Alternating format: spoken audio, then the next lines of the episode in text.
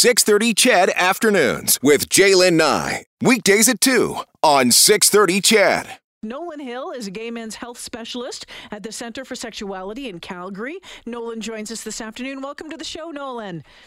Thank you for having me. All right, Re- reaction to the news today that uh, the, the this eligibility has been expanded.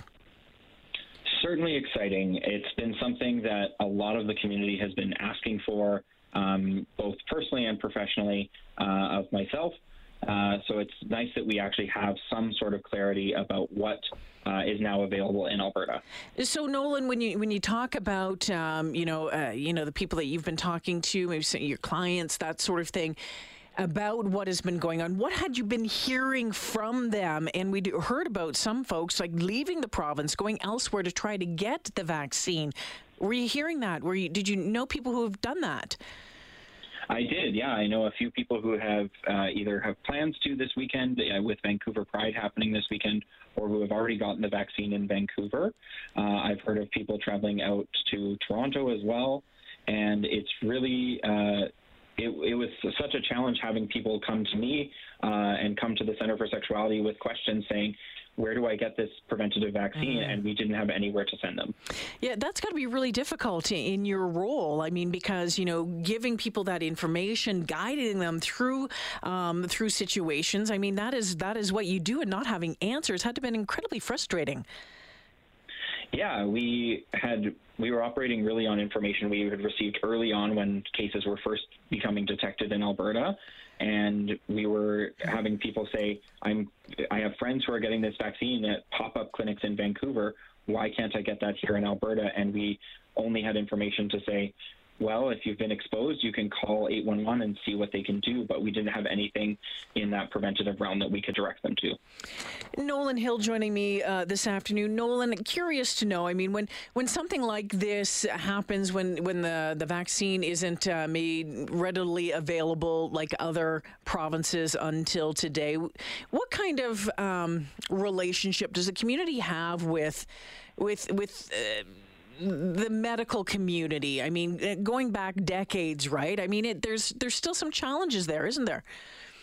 We are we we know for sure that uh, members of the 2S LGBTQ community, including GBMSM or gay, bisexual, men who have sex with men, uh, face a lot of barriers in accessing healthcare due to stigma, discrimination, and often the fear of that uh, in their healthcare spaces. So, I think there's a, a fair amount of distrust and mistrust that uh, is at play in this conversation. So, uh, for this to now be coming out, uh, hopefully there's uh, some really concerted efforts to reach out to this community to make sure that um, things are being done uh, in a way that's respectful and inclusive.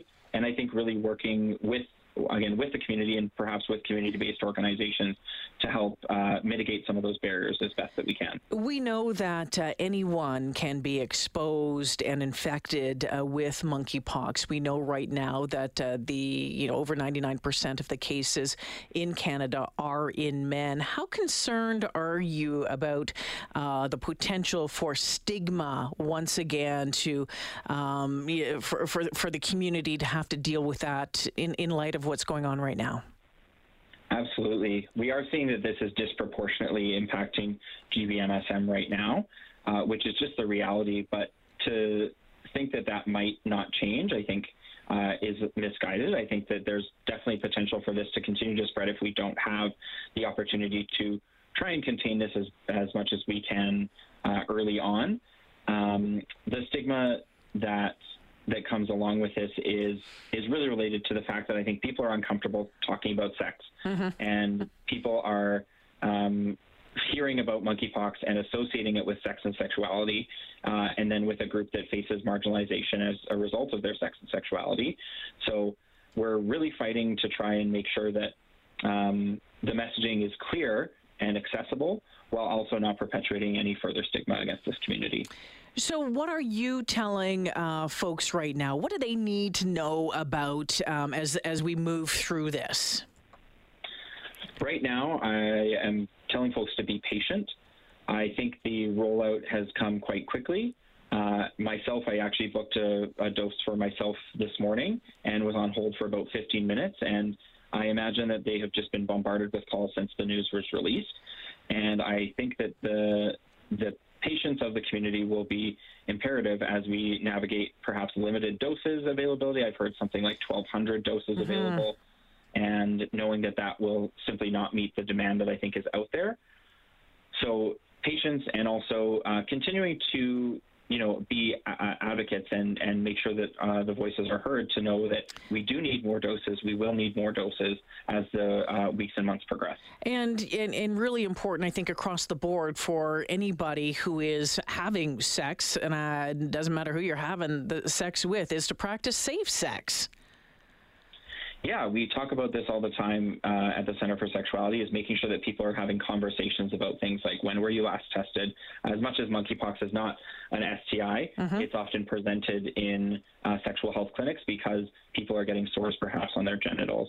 Uh, and we like to talk about having that communication uh, about prevention tools, whether that's condoms, uh, whether that's things like pre exposure prophylaxis or PrEP for HIV uh, and lots of other prevention tools. But one of the biggest tools is really that communication between uh, individuals and their partners. Absolutely. If you can't, if you need to have those conversations, Nolan, an important conversation this afternoon. I sure appreciate making time for us. Thank you. Thank you for having me.